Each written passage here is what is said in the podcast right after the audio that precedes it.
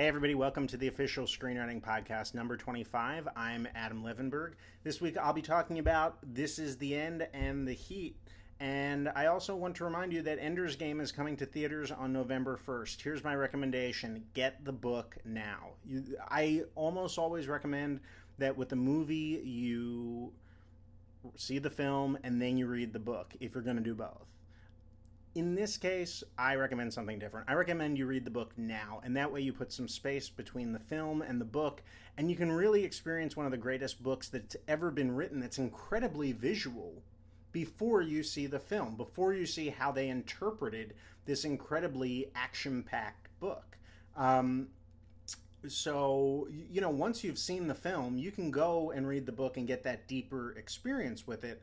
The problem though is that you're basically just going to be mentally replaying the scenes and sequences from the film and using the actors that you saw in the film to sort of represent the characters in your mind's eye which is almost impossible to undo once you've seen a movie uh, based on a book. So again read it now see the film later, and put a couple of months between one of the greatest books ever and the film so that maybe you'll forget about some of the stuff and get to enjoy the twists and turns that the book has to offer. I had a really interesting conversation with a writer a couple weeks ago, and I actually took notes on it. Um, I want to just talk about a couple of the points that he threw out there because he had a project and he seemed like a really nice guy, really intelligent guy. Um, and you know, I took the time to sort of correct him or at least give him my version of reality as it related to his project. Uh, because he was espousing a lot of things that I talk about in my the first article I ever wrote called Myth Busting, which was a collection of the 10 most popular misconceptions about screenwriting in the entertainment business that new writers would say to me. And in this case, you know, this guy threw out about eight of these things. Uh, and I'll just hit a couple of them. One, he kept saying, um, you know, I wrote this because I wanted, you know, the reason I wrote this is because I want it to be a trilogy and I have a trilogy in mind. And, you know, you can have an idea for launching a franchise today. But in my book, I say, for the love of God, don't write a trilogy or don't think about writing a trilogy. You can write a script. You know, Jack Reacher to me is sort of a throwing down the gauntlet of this is a new franchise. We'll see if it actually happens. If they make another film, I hope to God they do because it's a really cool film and a great character. But um, you know, you don't want to be thinking about writing the sequel while you're writing the original. It just leads to a really terrible screenplay because you're setting up stuff that's not being paid off in the screenplay and not focusing on delivering something that's competent. Um, the second thing, or one of the other things he said was, Well, I've sat down with the line producer and we've determined that we need $50 million to make this movie. Wow. Um, you know, I explained to him that based on what he was telling me about it, he would be lucky to find five million in independent financing, and you know that really the budget that he worked out with a line producer minus having a director involved is completely useless. And it's funny, nobody ever sits down or says to me, "Oh, I worked sat down with the line producer because I wanted to see what this film would look like at, you know, an $800,000 budget." They never do that. They come back with ridiculous numbers as if a studio was financing this thing, and there's no reason to do that because your job is to sell a script to a studio, not to do a budget. Nobody cares about the bullshit budget that you had somebody do based on numbers that are completely made up. Um, so in this case, uh, you know, I again that's something that happens a lot, and I hear a lot. Um, let me see what other things he talked about. Uh, he said, "Oh, it's really controversial subject matter. Like that's a good thing. It's not a good thing." Um, you know, I've heard people say that about, oh, my script's about abortion, and that's something that's always on the news, or it's an issue that, you know, hey, Texas is having this big fight over abortion right now, so let's do an abortion project. Of course, if you've been to the movies, you've seen that there really hasn't been a film about abortion, I think, since Listen to Me, a movie with Kirk Cameron, which I guess makes a little bit of sense now that he would star in a film like that, where they were arguing in against abortion at some mock trial kind of. Uh, thing, and that film was done in the 80s. So, you know, the, having a controversial subject matter is not a good thing. It's just a way to scare people off. Um, unless you're dealing with something that's super current in terms of the culture, in terms of youth culture. That's often something. If, if it's new and if it's, um, you know, we are joking, we are joking in the screenwriting class that I teach. Uh, somebody has a dance movie and we're saying, oh, it should be like the first twerking movie. Um, because they're doing that. They're do, you know they're well they're not actually doing a twerking movie, but they you know after dubstep became really big, they announced that they were going to do a dubstep movie. I mean that kind of stuff you can you can sort of leap on. Uh, I, I, think twerking is a ridiculous example and more of a joke because it's just a singular dance move. Although that didn't stop them from making two Lambada movies that were released the same weekend back in 1990. Lambada was a sort of salsa dance that became popular. Um, you know, in the very late 80s or 1989, and they raced two really shitty movies uh, into production based on this new dance uh, and both of them bombed. So, in any case, uh, he also said one other thing uh, that I wanted to talk about, which was that he wrote a teenager as the hero for this movie, and that was part of his idea. Well, it's a trilogy, so you need to start him off young in order to show him at later points so that you can, you know, serve this higher purpose. Again, there's no teenager who gets fifty million dollars movies made. Oh, I remember one reason I wanted to talk about this, and the reason is that something really huge happened. I can't remember if I talked about it on the podcast, but this is one of the most interesting developments in feature film financing that's come along in a long time which is that Johnny Depp was attached to play Whitey Bulger, who is actually on trial right now. He's a Boston mobster, really famous one. And the Jack Nicholson character in The Departed was based on Whitey Bulger. He was a badass mobster who actually was an, also an FBI informant at the same time. Uh, so there's the Whitey Bulger story that Johnny Depp was going to star in. Barry Levinson, who directed Rain Man, won an Oscar for Best Director for Rain Man, and directed one of, I think, the greatest films I've ever seen, Bugsy, starring Warren Beatty, was going to direct this film. And they went to Cannes to get the financing, and they came up short. They needed 60 million, they got 50 million in financing and the project is not happening as a result of it. They supposedly went and asked Depp to cut his fee, and he wouldn't do it, and they or they or they couldn't cut the budget enough. You know, just because somebody reports that that's what happened doesn't actually mean that that's the case. Because maybe they didn't get 50 million, maybe they got 45. You never know when it comes to this stuff. Never believe anything that you read because it's all sort of spin, and even the spin of oh Johnny Depp walked away from the project because he wouldn't take 10 million instead of 20 could have just been a PR move on behalf of a producer in order to sort of shame him back into the project. You just never know. I'm not saying that's what happened. I again, you just don't know unless you are talking to somebody who's giving the authentic uh, sort of heads up as to what's happening. So, in any case, you know, we have a situation now where Johnny Depp can't get a. And by the way, this was before the Lone Ranger, before the Lone Ranger bomb uh, you know, there was an expectation that the Lone Ranger was going to do some business. That, of course, as we got, you know, two, three weeks out, it was clear that it was not going to. But this was before that. So, you know, this isn't Lone Ranger Fallout where investors are scared because they don't think Johnny Depp is.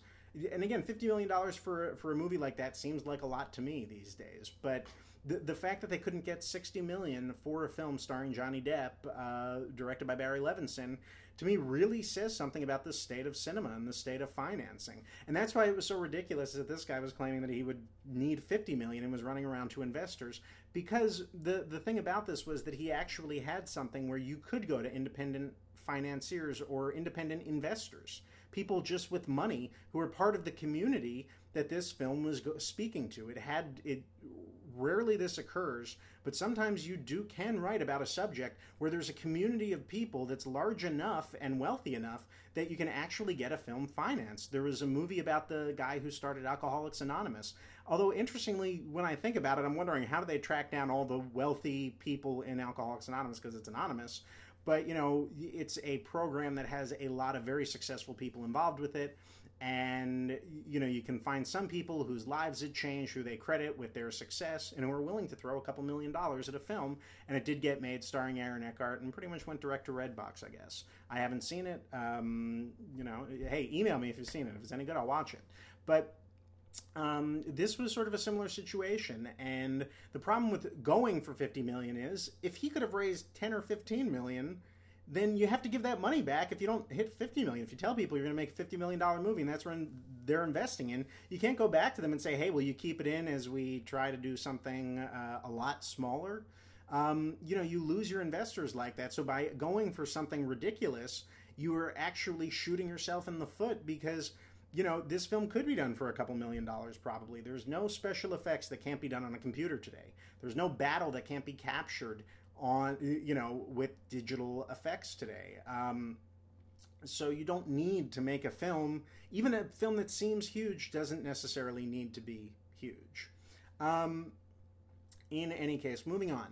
Uh, this is the end. My big issue with this film, as you may know, it's about uh, Jay Baruchel and uh, Seth Rogen play themselves uh, as young Hollywood actors. They go to a party at James Franco's house, and the apocalypse happens, and you have about five or six actors who are trapped in James Franco's house while monsters roam the earth. Everybody's either been spirited away to heaven or fallen down to hell because uh, the earth opens up and we see a lot of people falling into the hole uh, and burning alive. Um, so anyway, the the thing about this movie that didn't work for me, and I love the film. It's funny throughout. There's not three minutes that goes by that you're not going to laugh out loud. So I recommend seeing it. But the problem is that it goes in circles in the second half of the second act, and here's why they don't use archetypes in order to create characters with real differences. Um, every character is just seen as selfish, and that's the explanation as to why they're still on Earth, why they haven't been spirited up to heaven, uh, you know, as part of the rapture. Um, rapture, you know, this is not my religion. And by the way, I, I find it really interesting that, you know, it's a bunch of Jewish writers, actors, directors, stars, everything um, in this film, and it's a very, very Christian version of the apocalypse. Um, so, in any case, the the problem with this film is that they all have characters and they're all selfish, and we see them acting selfishly, but that's it. There's no real individuality to these characters. There's no real argument or moral argument that occurs between them that develops over the course of the movie, or where they behave in ways that is anything other than funny.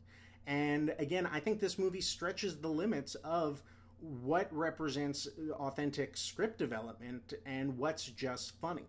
Seth Rogen, I think, is a great screenwriter. Him and Evan Goldberg have written some wonderful screenplays together, and you know they, they wrote Superbad. I, I I don't know why that didn't why we don't see that level of development in this screenplay, perhaps because it was a really low budget film and they didn't necessarily have the producing help that they might have had back in the past uh, that allowed some of the funniest writers to really, you know, add the the bulk of what holds or the architecture of what holds one of these movies together. So I sort of had a similar problem with The Heat.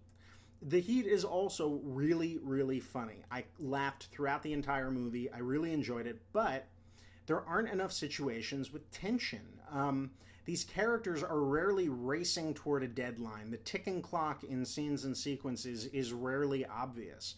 And you're left with a film that sort of has the pacing of something like Bridesmaids, which it's from the director of Bridesmaids.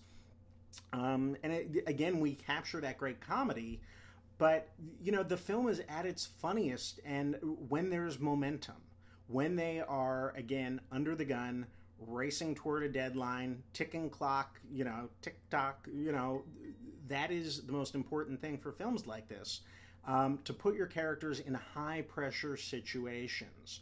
And that also amplifies the comedy when that occurs. And here we don't really have that. So if you've seen the film, you probably know what I'm talking about. Uh, if you haven't, rent the DVD, or it's still in theaters. You should see it. It's really funny, and you'll enjoy it. Again, I I just felt like if they had done a better job on the police story and in terms of just adding more tension and pressure to their individual sequences the film would have operated more effectively. And, you know, both of these films, by the way, were well reviewed. Uh, both This Is the End and The Heat got a majority of critics to, you know, give them good reviews. But, you know, again, that's because the humor is there. I think the architecture of the scripts in both cases could have been improved. Although with This Is the End, it's completely character based in terms of what it's lacking. And with The Heat, it's more of the lacking in terms of the understanding of the genre. But I want to talk real quickly about an article, and then we will be cutting out early today. Uh, it's going to be a shorter podcast than normal. Um, the Heat does some really interesting things. Uh, and I'm reading from these are not my thoughts. The Heat's subtly radical portrayal of police women by Ashley Fetters, and you can read this at theatlantic.com. Um, it seems like, you know, this is a twist on the buddy cop movie, uh, but just with two women, and that's true. But there's a couple of really big things, and this writer, by the way, is quoting a study that was done on police, women, and women in law enforcement in cinema. So, this is where a lot of that information comes from. This study that was done in 2008.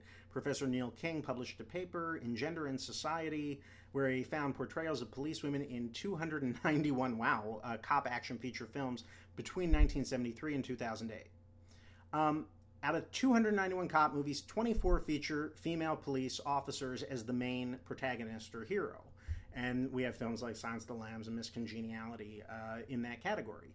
But this film, The Heat, does something really different, which is that often in these movies, the women that are shown as detectives, police officers, FBI agents are the newest and least experienced officers on the force. 42% of the of the women cops in these films were rookies whereas only 10% of the men in cop movies were rookies. That's really interesting. So it was radical for these women in this film just to be pushing 40. Um, you know, Sandra Bullock is actually, you know, in her late 40s, and props to her for they don't even fudge the timeline. You know, we see her 1982 yearbook um, from high school, and I thought that was really exceptional because they don't try to sort of portray her as a 41 year old, which they could have done. She's not 41; she's you know in her late 40s.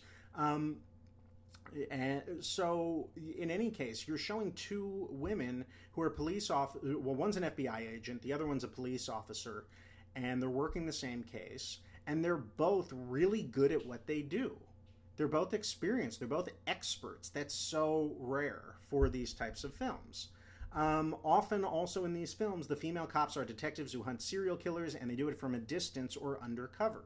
So women are often seen doing intellectual work in these films. Uh, they're doing investigations of government and corruption, uh, but they're they're not on the street like we see in this film. They're not, you know, slugging it out with bad guys, and that's something that the Heat does.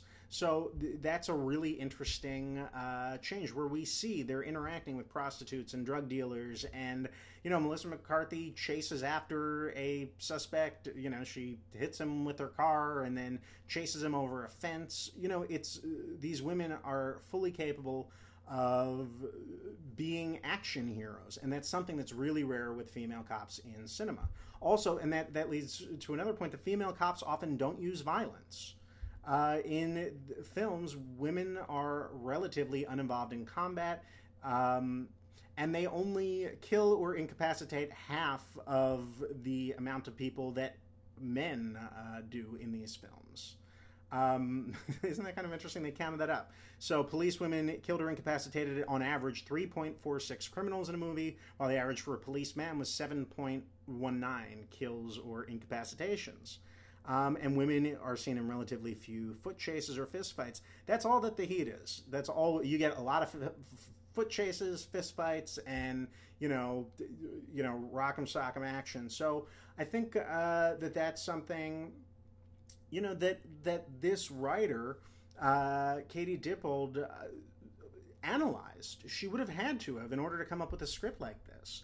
And often I talk about, you know, understanding exactly how genres function and then doing something new with it. And I think you need to sort of do a study. It doesn't have to be, look, you're not going to look at 291 films and write a paper for Gender and Society magazine necessarily.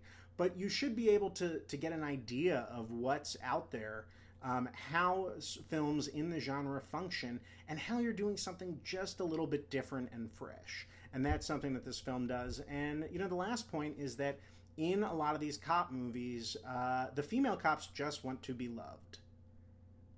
They 80% of them start out single, and then uh, they take on new lovers during the story and they're twice as likely to end up with a man at the end of the film. And The Heat does not require these women to do that. There's the suggestion of that. Both Sandra Bullock and Melissa McCarthy have men who are interested in them in these film in this film where they try to get them to go out and whatever. So they both have a love interest a de facto love interest because they don't ever go out with these men. In Melissa McCarthy's case, it's a guy she had a one night stand with, actually played by her husband in real life.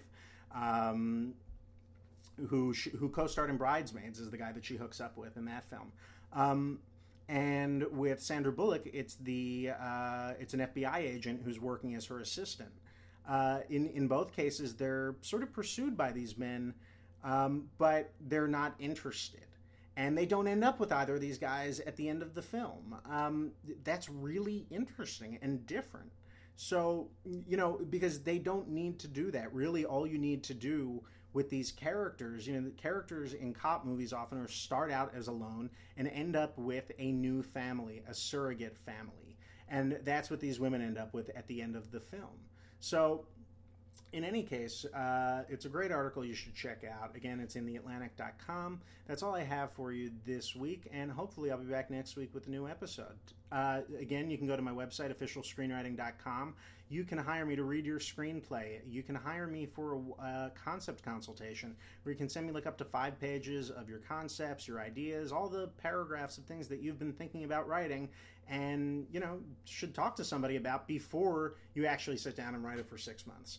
Um, again, you can hire me to read your screenplay. Also, if you go to thestarterscreenplay.com, buy my book and I will personally autograph it for you, send it off to you with free shipping. So it pretty much is the same price as it would be on Amazon. In any case, that's all for this week, and I will try to be back next week with a new, uh, fresh podcast for you. Take care.